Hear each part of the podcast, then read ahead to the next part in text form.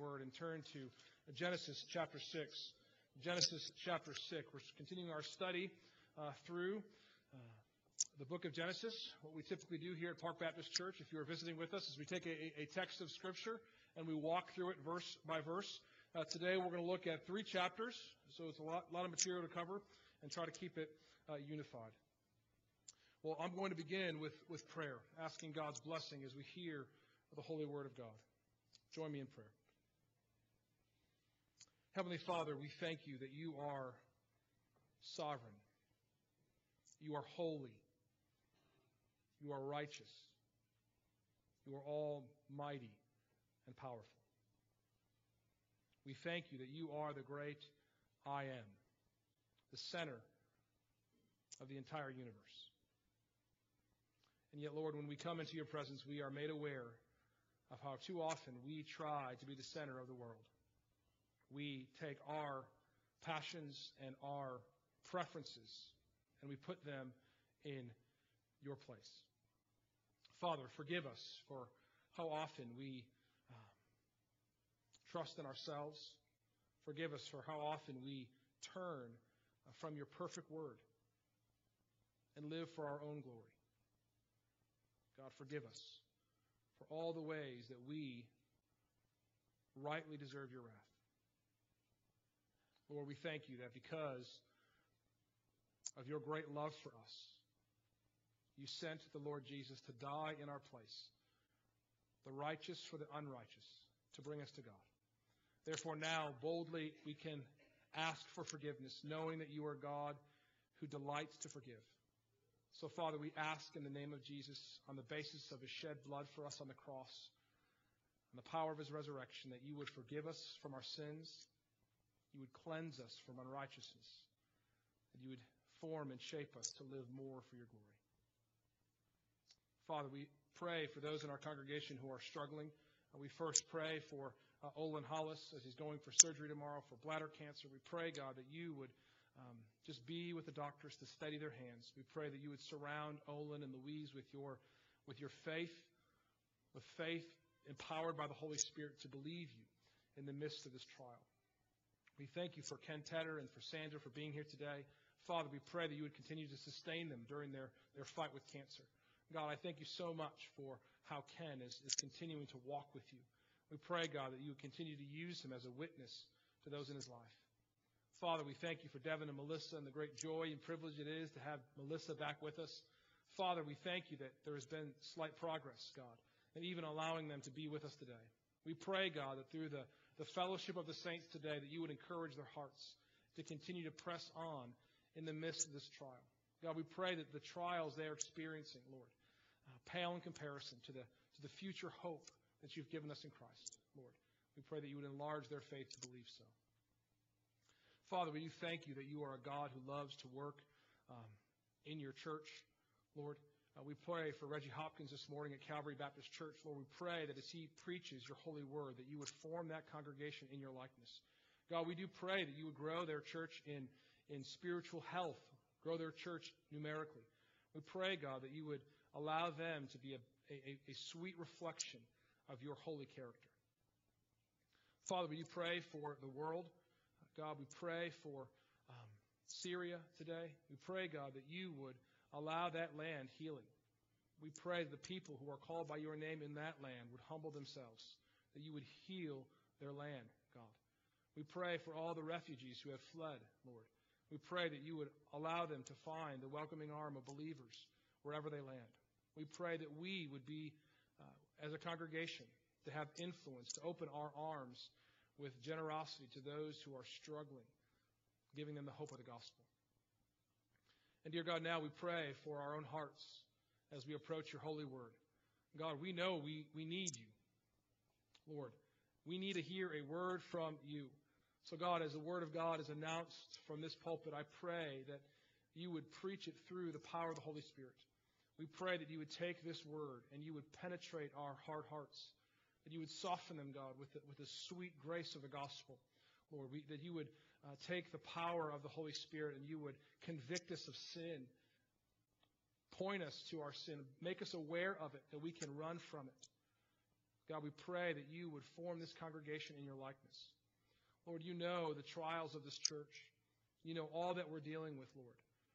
God, I pray that you would watch over us, that you would protect us, that you would give us wisdom and grace to deal with transition, God, that you would allow us the desire to continue to love one another more and more, that we would clothe ourselves with holiness and compassion, that we would strive for unity in the bond of peace. God, I pray that the word that you have prepared for your people today would be a blessing, not only in a true, accurate preaching of the text, but God, to exactly where we are in the heart, to the heart of our congregation. We pray that you would allow this word to help us live in light of your great power, your great sovereignty, and the great compassion you have for us in Christ. We pray, God, that you would use this word for your glory. We ask this in Jesus' precious and holy name. Amen. So the fall of this past year, the rain started, and it felt like the rain was never going to stop. The rain hit this land so much that it caused the lands down in Columbia and Charleston to overflow with a flood. The South Carolina rain caused millions of dollars worth of damage. People lost their homes. They were left without power for weeks. And there was others who didn't just lose their property, didn't just lose their life of collecting things, but they lost their very lives. Now, no one who went through that mild, local, yet horrific flood last year would ever turn their experience into a cute children's story. Those who lost their loved ones would not take the message of the flood and dumb down its meaning. During that flood, I preached a funeral, and one of the family members of the person who passed away lost someone, was carried away with the flood waters. Now, many of you have heard the story of the flood time again. Those of you who have been in church for a while, you've heard the story of the flood. And so often we hear it and we are desensitized to it. So I pray that today the weight of this text would fall upon our hearts. One of the saddest events in human history is the day when the Lord God flooded the earth. Many people have either turned this dreadful event to a cute children's story or put it in a category of pure fiction. The devastation that we saw in our state, in Columbia, in South Carolina, is only a small glimpse of the devastation that God brought upon the earth in the flood. The flood is not fiction. It's a real event showing the consequences of human rebellion. The flood is an awful reality. Now, the New Testament writers, inspired by the Holy Spirit of God, believe that the flood was a real event. They believe that the flood was meant to teach the world about the reality of sin and the coming consequences of a sinner who rejects God. The flood was also meant to give hope to believers who were struggling with sin, struggling with trials, living for righteousness in a world of rebellion.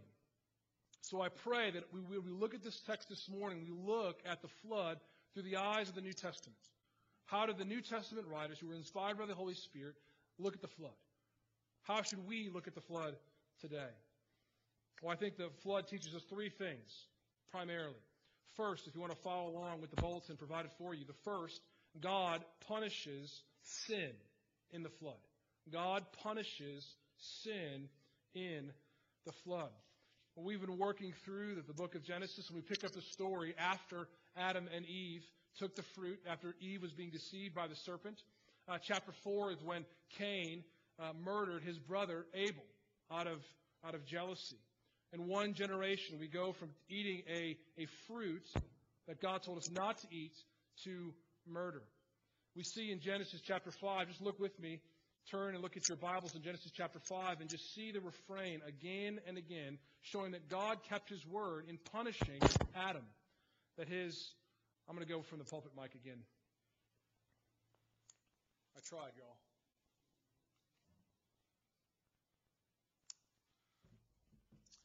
Look at chapter 5 of Genesis and just see this refrain. At the end of verse 5, and he died. At the end of verse 11, and he died. End of verse 14, and he died. End of verse 17, and he died. The refrain is meant to shock you again and again as you read Genesis 5. In the beginning, the world that God made, man was not supposed to die. And yet we see it again, and he died. To remind us of the great consequences of sin. We pick up our text today in Genesis chapter 6, 5 through 8. Look at how bad the world had become. And the Lord saw the wickedness of man that was great in the earth, and that every intention of the thoughts of his heart was only evil continually. And the Lord regretted that he had made man on the earth, and it grieved him to his heart. So the Lord said, I will blot out whom I have created from the face of the land, man and animals and creeping things, and the birds of the heavens, for I am sorry that I have made them. But Noah found favor in the eyes of the Lord. The sin of man grieved the very heart of God. Beloved, always remember that your sin, the sin of those in your life, grieve the very heart of God. God does not take sin lightly. He hates sin because sin destroys the relationship, the perfect relationship that he has with his creatures, with his creation. Sin causes devastation in our lives. A righteous and holy God must hate sin. A good God has to punish sin. And you'll see how he does it in this text. The story of the flood formally begins in Genesis 6:9. Remember, that, as I've said before, the Toledot formula in Genesis, the beginning of a new generation, is the beginning of a new segment or a new story in the book. So we read in Genesis 6:9 through 13, these are the generations of Noah, implying a new section, a new unit in Genesis. Now Noah was a righteous man, blameless in his generation. Noah walked with God. And Noah had three sons, Shem, Ham, and Japheth.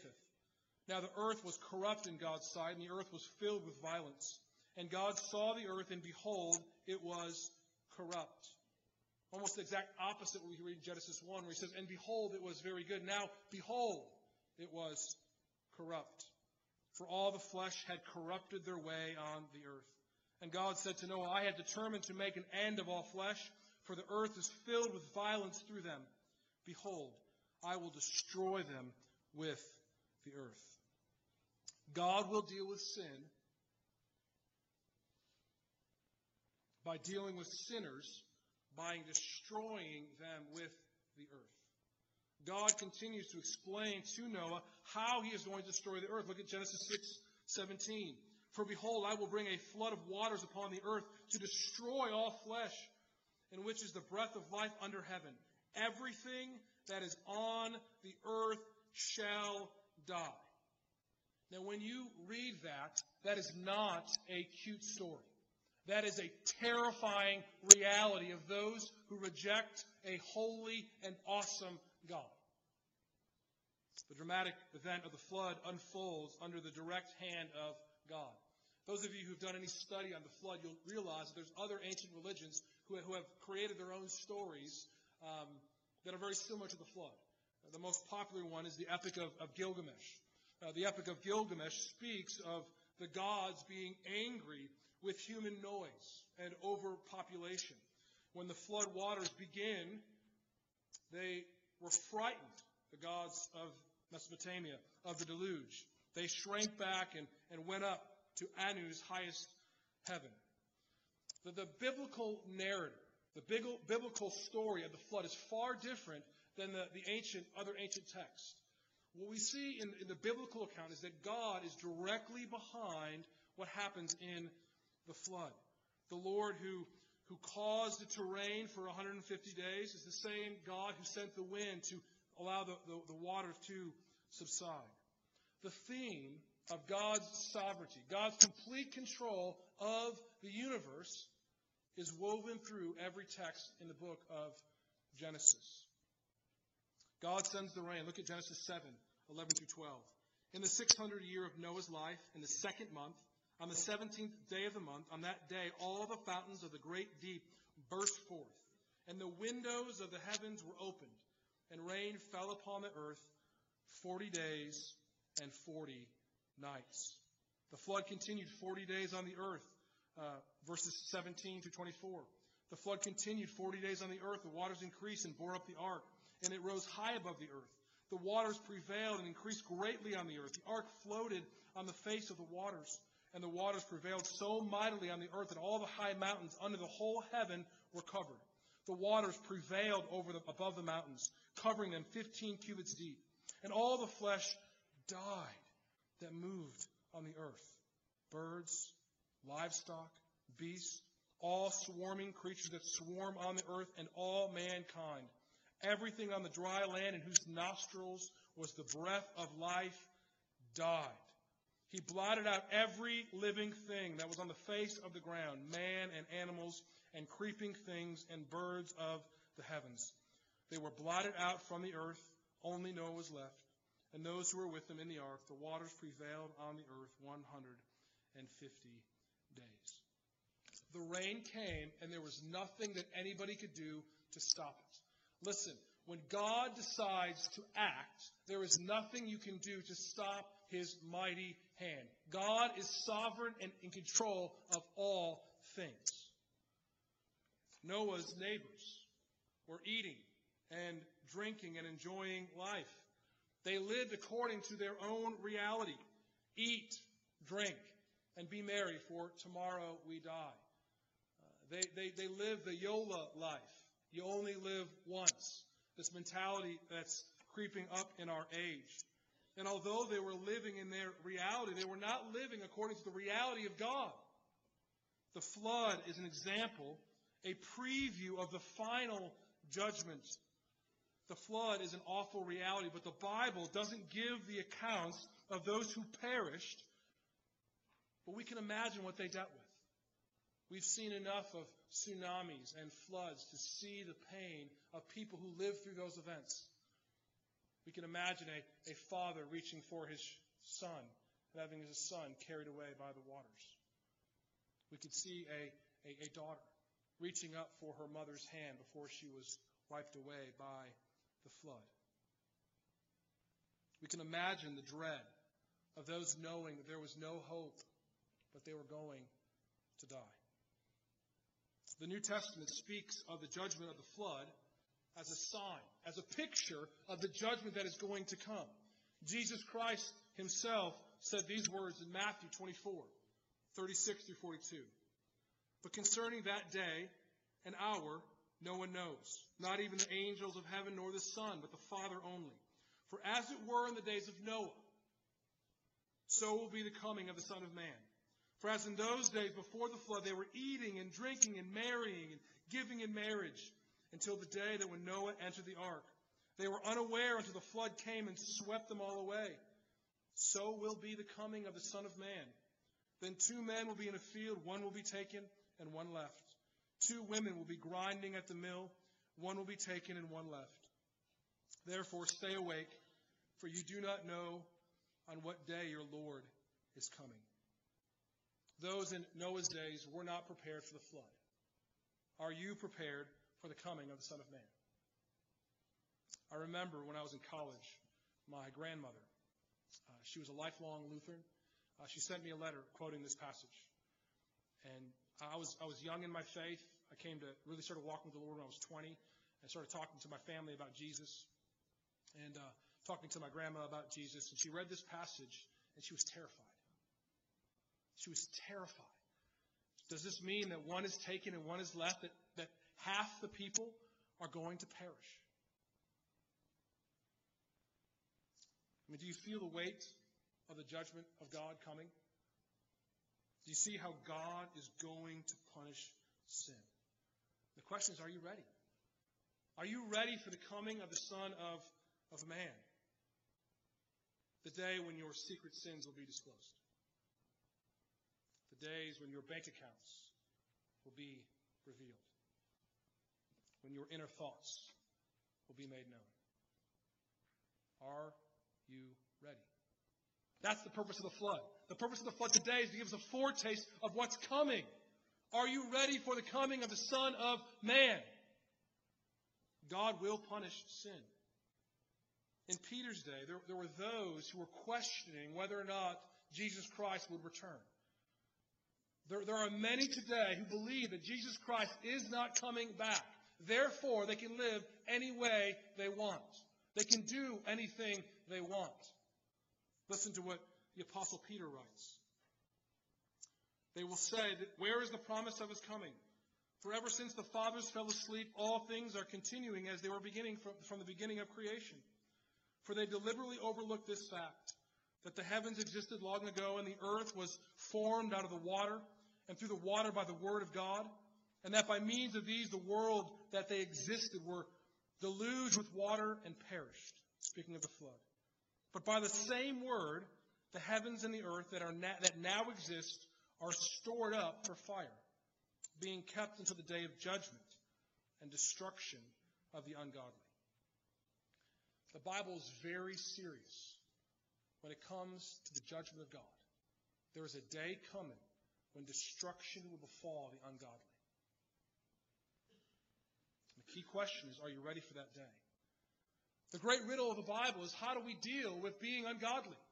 Because we know that probably those in Genesis 6, we may have been there. We may live according to the evil inclinations of our own hearts. So not only does God punish sin in the flood, secondly, he protects the saints in the flood. He protects saints in the flood. So we know that the flood teaches us that God will punish the ungodly.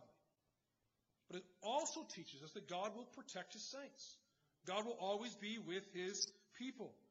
God will protect those who trust in him. Do you remember the very beginning of the narrative?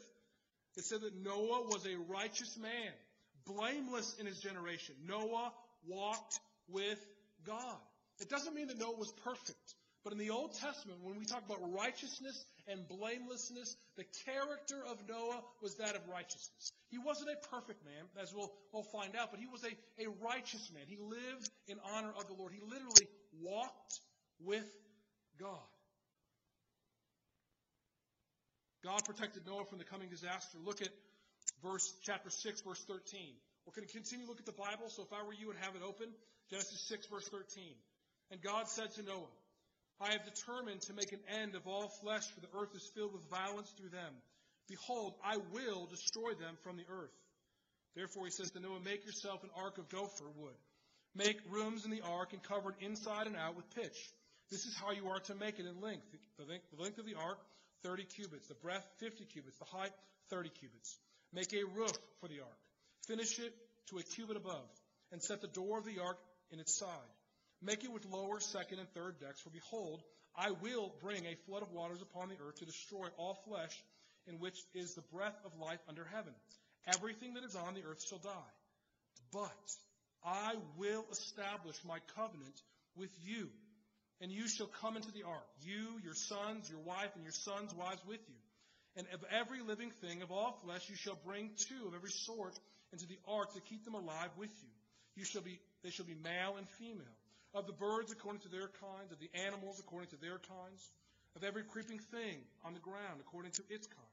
Two of every sort shall come into you to keep them alive. Also take with you every sort of food that is eaten, and store it up. It shall serve as food for you and for them. Noah did this. He did all that God commanded him. God spoke to Noah. Noah listened and obeyed God. This will always be the sign of the righteous. When God speaks, do you obey? Not do you hear, but do you obey? Noah was a righteous man because when God spoke, he heard and obeyed. When God speaks, his people listen. Jesus Christ himself said, "My sheep hear my voice. I know them, and they follow me." Noah showed that he was righteous in how he responds to the word of God. The question for you and for me is, do we do the same? When we hear the word of God like we're doing this morning, will we obey? Well, Noah continued to demonstrate his trust in the Lord when the day of judgment finally came. Look at Genesis chapter 7 in verse 1. Then the Lord said to Noah, "Go into the ark, you and all your household, for I have seen that you are righteous before me in this generation. Take with you 7 pairs of all clean animals, the male and his mate, and a pair of the animals that are not clean, the male and his mate, and 7 pairs of the birds of the heavens also, male and female, to keep their offspring alive on the face of all the earth. For in 7 days I will send rain on the earth, 40 days and 40 nights, and every living thing that I have made I will blot out from the face of the ground." And Noah did all that the Lord had commanded him. Noah was 600 years old when the flood of waters came upon the earth.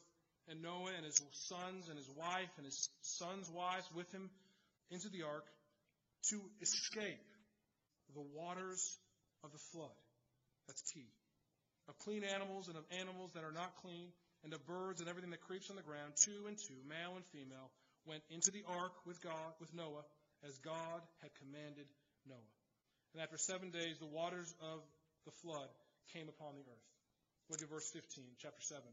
They went into the ark with Noah, 2 and 2 of all flesh, in which there was the breath of life. And those who entered, male and female of all flesh, went in as God had commanded, and the Lord shut him in. You see how the Lord is directly involved in this? The Lord shut Noah and his family in. The literary climax in the Hebrew really is Genesis 8, verse 1. So if you're going to study this in the Hebrew, it's pretty clear that Genesis 8:1 would be the middle of the story. It says, "But God remembered Noah and all the beasts and all the livestock that were with him in the ark. And God made a wind blow over the earth, and the waters subsided." God remembered Noah. Noah honored God, and God remembered Noah. Now, the Apostle Peter, in preaching and teaching this text, used the words of the flood to encourage the church who was being persecuted in the world. We, if we are going to live for the Lord in this life, we are going to be persecuted. That is going to happen. So when it happens, we can look at this flood narrative to find encouragement. Look what Peter says.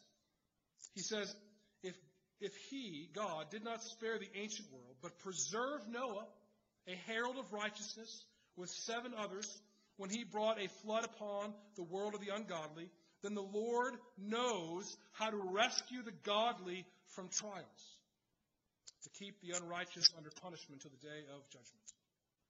So when you came into church today, thinking about the flood, a story you've heard time and time again, well, was there something in your life right now that you're dealing with? Are you dealing with a trial, a struggle? Now, the trial that the Bible is talking about here are not the trials that you have brought upon yourself because of wayward living. Now, there's hope there. We'll get there in a moment. But what are you experiencing today that is causing strife in your life? Well, whatever that is, God says he will protect the godly. He will be with the godly as he was with Noah. He will protect us. He will protect the godly from an unjust government. He will protect the godly from unjust accusations. God will protect the godly ultimately from himself on the day of wrath. Let's close with this last point. God promises salvation after the flood. God promises salvation after the flood. Now, we know that the flood is an awful reality of the consequences of sin. However, the story does not end only in judgment, but in hope. There is always a promise of hope in the midst of judgment. Listen, sometimes we don't like hearing the ferocity of God's claim against sin. Sometimes it causes us to feel uncomfortable. But listen, every time God pronounces judgment, there's always hope, and there's always grace. Genesis 8, 20. It says, Then Noah built an altar to the Lord and took some of every clean animal and some of every clean bird and offered burnt offerings on the altar. And when the Lord smelled the pleasing aroma, the Lord said in his heart, I will never again curse the ground because of man. For the intention of man's heart is evil from his youth. Neither will I ever again strike down every living creature as I have done. While the earth remains, seed time and harvest, cold and heat, summer and winter, day and night shall not cease. What you see right there is God officially changes how he's going to deal with men's sin in the future. Human beings will still have hearts that are inclined to evil. He says it right there. He says, your hearts, the hearts of human beings will, from their youth, always be inclined to evil. We'll see that in Noah's drunkenness, one who was a righteous man, and we'll see that in the pride of the Tower of Babel. So what changed? God is shifting from dealing with humanity, hear me, with strict justice to pure grace. He's changed from dealing with society from pure justice to strict grace. Pure grace.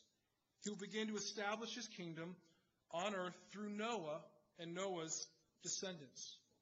Now God makes a covenant with Noah, which reminds us of Genesis 1 and the covenant that God made with Adam. But he points us forward to the covenant with the new Adam, Jesus Christ. Look at Genesis chapter 9, 7 through 17. God says to Noah, And you, be fruitful and multiply. Increase greatly on the earth and multiply in it. Then God said to Noah and to his sons with him, Behold, I establish my covenant with you and your offspring after you, and every living creature that is with you, the birds, the livestock, and every beast of the earth with you, as many as came out of the ark. It is for every beast of the earth I will establish my covenant with you, that never again shall all the flesh be cut off from the waters of the flood, and never again shall there be a flood to destroy the earth. And God said, This is a sign of the covenant that I make between you and me and you and every living creature that is with you, for all future generations. I have set my bow in the cloud, and it shall be a sign of the covenant between me and the earth. When I bring clouds upon the earth and the bow is seen in the clouds, I will remember my covenant that is between me and you and every living creature of all flesh. The waters shall never again become a flood to destroy all flesh. When the bow is in the clouds, I will see it and remember the everlasting covenant between God and every living creature of all flesh that is on the earth. God said to Noah, This is the sign of the covenant that I have established between me and all flesh that is on the earth. Now God repeats the Hebrew word beret, which means covenant, 7 times in this monologue. It's to remind the reader that the covenant that God makes is perfect, all-encompassing. This covenant is not conditioned like the one to Adam. God places no conditions of obedience for maintaining this covenant. For he explicitly says, man will continue to have evil hearts. And yet God will keep his covenant. God offers the sign of the covenant with a rainbow that he hangs in the sky. I mean, how beautiful when you see those colors. It's an amazing sight after the rainfall. Now, Israel would have seen the bow as a sign of war. So think about the imagery with Israel. God no longer is at war against humanity, but he hangs his bow. He hangs his war bow into the clouds. No longer directed at humanity, but where is it directed towards? It's directed towards heaven itself. God has offered peace to this world, no longer aiming his bow at the world, but aiming the bow at his own heart. God will fulfill his covenant by taking the bow and shooting the arrow at his own son. He will send his son to the cross to be pierced for the transgressions of man. We have hearts. We all in this room have hearts that are inclined from our youth to do evil. The problem with us is not that we need new commands. The problem with all of us is that we need new hearts. And now through the death and burial and resurrection of Jesus Christ, God has offered us peace. For if anyone is in Christ, he is a new creation. The old has passed, the new has come. The old world of strict judgment was washed away with the flood, so now if anyone would turn from their sin and trust in Christ, they will be a new creation. The story of the flood is not only a story of judgment. It's a story of hope. It's a story of second chances. Those of you who came in today feeling the weight of your own sin, feeling the regret and the shame of the past mistakes that you've done, says that if you come to Christ, if you turn from your sins and repent, God will make you a new creation. God will heal your life. He did it with this world. He will do it with you. That's the way that the scriptures speak of it in 1 Peter chapter 3. Listen to how this arrow was pierced, the righteous one, giving us peace, the blood of the cross. 1 Peter 3, verse 18. John read it earlier.